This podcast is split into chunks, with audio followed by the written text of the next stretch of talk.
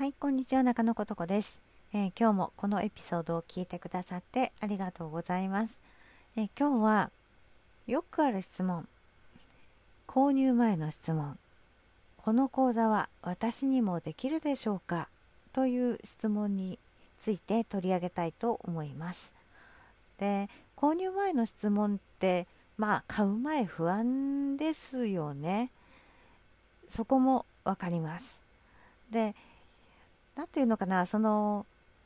買う目的にもよると思うんですけど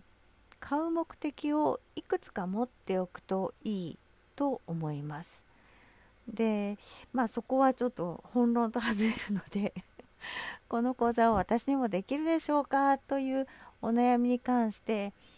うん、ダイレクトにお答えすると必要な情報ってセールスレターに全部書いてあります。うん。そうですね。あのたまに私必要な項目すっぽかしてしまうすっぽ抜けてしまうのでそういうところは販売者に事前に質問するとか他に出ている情報例えば SNS で発信している情報ブログで書いている情報メルマガに書かれている情報で補填するなどして、えーご自身で読んで自分で決めるっていうことなんですね。私にもできるでしょうか？っていう質問ってまあその中にその中その質問の、うん、気持ちの中にいろんなものが含まれてはいるんだけれどもダイレクトにお答えするとしたら必要な情報を読んで自分で決めてくださいっていうことになります。でなんでかっていうとうんこれがね例えば趣味の講座とかだったら聞いてもいいかなと思うんですね。まあそれでもどうかな。私お茶ならお茶とかお花とか習い事結構行ったんですよ大人になってから、えーテニスも行きましたテニスなんでテニス？今時テニスやってる人あんまりいないと思うんだけど私が20代の頃ってうん遊び方限られてたんですよね。えー、とインターネットまだなくてスキーに行く冬はスキーに行く夏はテニスをするキャンプに行く意外とアウトドアでしょ。う、えー運動音痴なんだけど運動することは好きなんですね。だからうんと行くよって言われたら行くって言って行くんですけどテニス下手くそだと相手に迷惑かかるんですよね。あごめんあごめん。こっちが打ち損ねるんだったらいいんだけどなんかあらぬ方向にボールを飛ばしてしまって相手にボール拾わせるばっかりになるからせめてその私テニスやりたいからみんなと一緒にやりたいからだから迷惑をかけない程度にまで上手くなりたいなと思って仕事終わりで、えーテニススクールかな？あの行ってたんですよ。でまあその時にねいろいろ面白い経験もするんですけど、まあ、そうやって自分で決めていきますよね。でその時にあの私これ受講してできるでしょうかとか聞きます？で私お茶とお花も習ってたしあとボイトレも行ったしだけど聞いたことないんですよね。お料理もお料理教室も行きました。料理好きが高じて週に4回ぐらい4クラスぐらい取って 魚のクラス和食の豪華なクラス、えー初心者の和食のクラス洋食のクラスみたので週に4回あの何だったかなベターホームだったかなに行ったりしていた時期もあります。パンも習いに行きました。でその時にね私これできるでしょうかとか聞かないですよね。でなんで聞くかっていうところをちょっとこうねご自身で振り返ってほしいんですけどビジネスになった途端にこの講座は私にもできるでしょうか？と聞く人が多い。だからセールスレターに必ず私にもできるでしょうか？よくある質問っていうところに書いてあるんですよね。だけど自分で決めなきゃダメです。でなんでかっていうとビジネスをやるわけですよね。て今度あなた売る立場になります。で売る立場というと語弊があるかもしれないけどお客様をリードする立場になるんですよね。それは私はもうワンステップアヘッド。もう一歩だけ先行く先輩でいいと思ってるんだけれども、ま、先生になるわけでもなくてもいいし一歩先行く先輩がちょっと私の後ついてきてっていう感じでリードしていくそういうタイプでもいいと思います。でもたった一歩であってもあなたがリードしていくとしたら自分で自分をリードできなくてお客様リードすることってできないんですよね。だから一つの教材とか塾とかコンサルティングとか購入するかどうか決断できない人が購入してくださいって決断を迫ることってできないんですよ。わかります？わかりますっていうか伝わります？例えばねうんそうだな。買い物に行きました。例えばスタイリストになりたいなと思ってる人が買い物に行きました。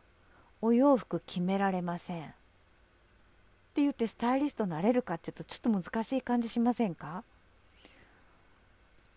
でできるかできないかなんて誰にも分かんないです。もう身も蓋もないけれども誰にもわからない。あのあなたならできますって言ってくれる人がいたら嬉しいかもしれないけどでもあなたがやらなかったらできないわけですよね。っていうことは誰にもその保証なんかできないんですね。でできるかできないか分かんない誰にも分かんない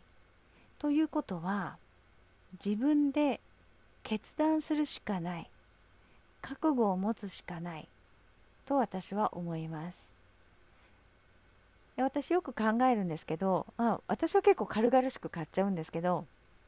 うんと買う目的がいくつもあるので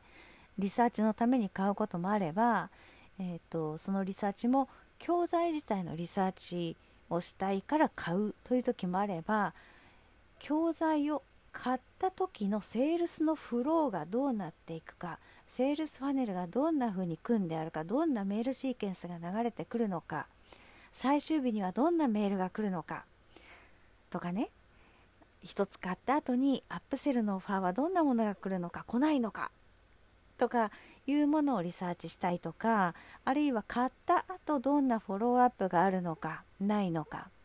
とかいうことを知りたいがために買う。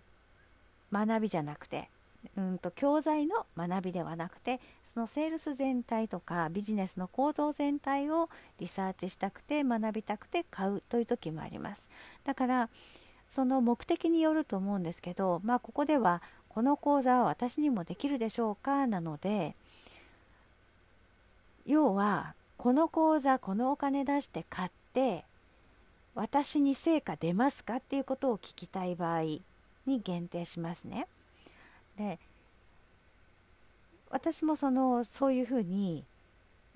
このスキルを、うん、自分のものにしたいと思って購入することもちろんあります。でその時に私が思うのはこの講座を買ったことをあの時買ってよかったと思えるように取り組むんだと決める決断するですよ。で買ったら取り組む。もう集中して取り組む。でここで間違えてほしくないのは多分前のエピソードかどっかで言ってると思うんですけど最短で結果を出そうとかうんお金を取り戻そう。このお金をすぐにペイできましたとかいう言い方をする人いるんですけど私あんまり好きじゃないんですね。あのいやそそれちょっとなんか失礼じゃないかなと思うしなんかその五感があんまり好きじゃないんですね。うーんなんか好きじゃない。でそのペイできたとか最短で結果を出そうとか思うとちょっと道を誤る時があるのでその短期間で最速で最短でとか払ったお金を取り戻すために取り組むんじゃないですよね。そもそも成果を出すために取り組むわけですよね。だからうん本質を学ぼうとしてしっかりとコツコツと深く取り組んでいく。っていうのがその覚悟が自分が持てるかどうか。だと思います。で持てなかったら買わなければいいと思います。販売者もそこまで押し売りしないはずです。興味ね。うん。でここのねそのこの講座は私にもできるでしょうかって聞きたい気持ちはわかる気がする。なんか私もこれ買ってどうなのかなって思ってた時期がそのアフィリエーター時代ですね。あの今10年前のデータ消したりしてますけども10年前でもないか。8年ぐらい前のデータ教材のデータとか全部消したりしてるんですけどその頃ってこれ買ったら私もやっと成果出せるかなとか思ってたことあります。でその頃はうーんこれ買ってもダメなんじゃないかなとかやっぱり不安になることってあったんですよね。だから誰かにそのこの講座私にもできるでしょうか？大丈夫だよって誰かに未来を保証してもらいたいような気持ちもわかる気がします。だけどね逆の立場に立ってみてください。あなたは誰か他人の未来を保証できますか？それはあなたがうん教材を販売するコーチングサービスを販売する何でもいいんだけれどもとかあなたが例えば何かご飯作りましたでこのご飯を食べたら絶対あなたハッピーになりますぐらいの未来でもいいんですけど保証できるかっていうと100%保証はできないですよね。あんまり好きな食べ物じゃないかもしれないしあんまりお腹空いてないかもしれないしたまたまその日その食べる人があんまり気分が良くなくてなんかちょっと落ち込んでてすごく美味しいものを作ってもらったけど美味しいって感じられないかもしれない。っていう相手の要素があるから保証できないですよね。だから自分で自分に約束する。それができるかどうか。はいすいません。ノリノリで喋ってたらタイマーがまた作動してしまいました。そうえっ、ー、と誰かに未来を保証してもらいたいだけどあなたも他人の未来は保証できないっていうとこまでお話ししましたよね。そうなんですよ。でその全部自分次第だっていうところがね怖いんですよね。その、できたら誰かのせいにしたい、教材のせいにしたい、販売者のせいにしたい、コンサルティングのせいにしたい。わかりますよ。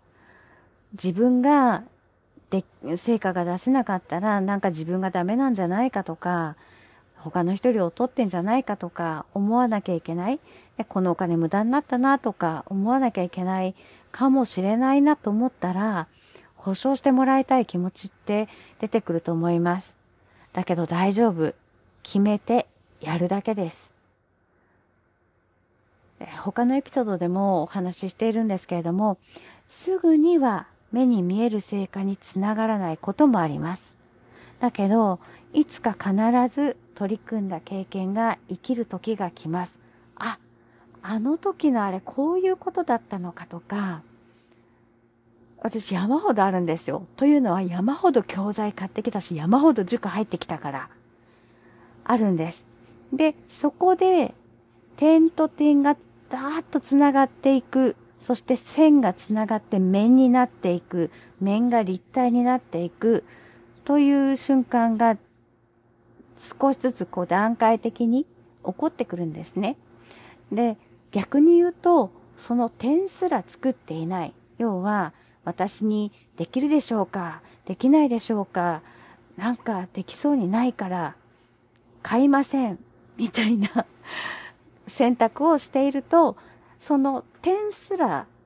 手持ちの点自体が、経験値が少ないわけですよね。そしたら、繋がっていく線も短いし、面になってこないし、立体にもなってこないっていうことなんですね。まあ、だから、たくさん買えっていうわけじゃないですよ。いろんなパターンを見るっていう意味では、たくさん買うっていうのも一つの方法だけど、お金を無駄遣いしない。無駄遣いしないっていうか、うーん、ちゃんと何か目的を持って、あるいは決意を持って、覚悟を持って買う。そこが何か不明瞭だったら無駄遣いになっちゃいますよね。だから私は何のためにこれを買うんだ。で、どれくらいの期間これにコミットするんだっていう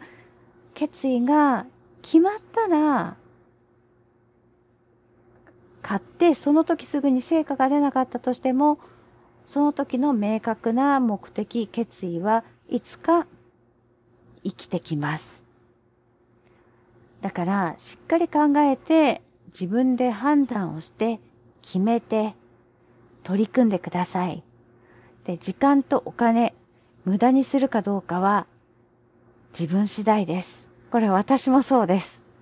こうやってね、今、今日は 3TB のハードディスクをフォーマットしようと思ってやってるんですけど、3テラってどんだけだよっていう量なんですよね。というのは、今みたいに動画で教材をもらえる時代じゃなかった。基本的に PDF ベースでした。で、この 3TB っていうのは2代目のハードディスクなんですけど、私の中でですね。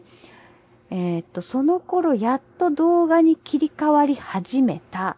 ぐらいの時代なので、ファイルサイズ小さいんですよ。PDF の教材なんて、えー、よっぽどボリュームのある何百ページという PDF でも50、え、50メガバイトもいかないはずですよね。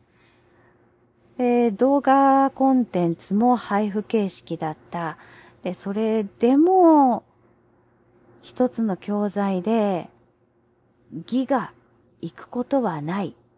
それが3テラバイトあるんですから、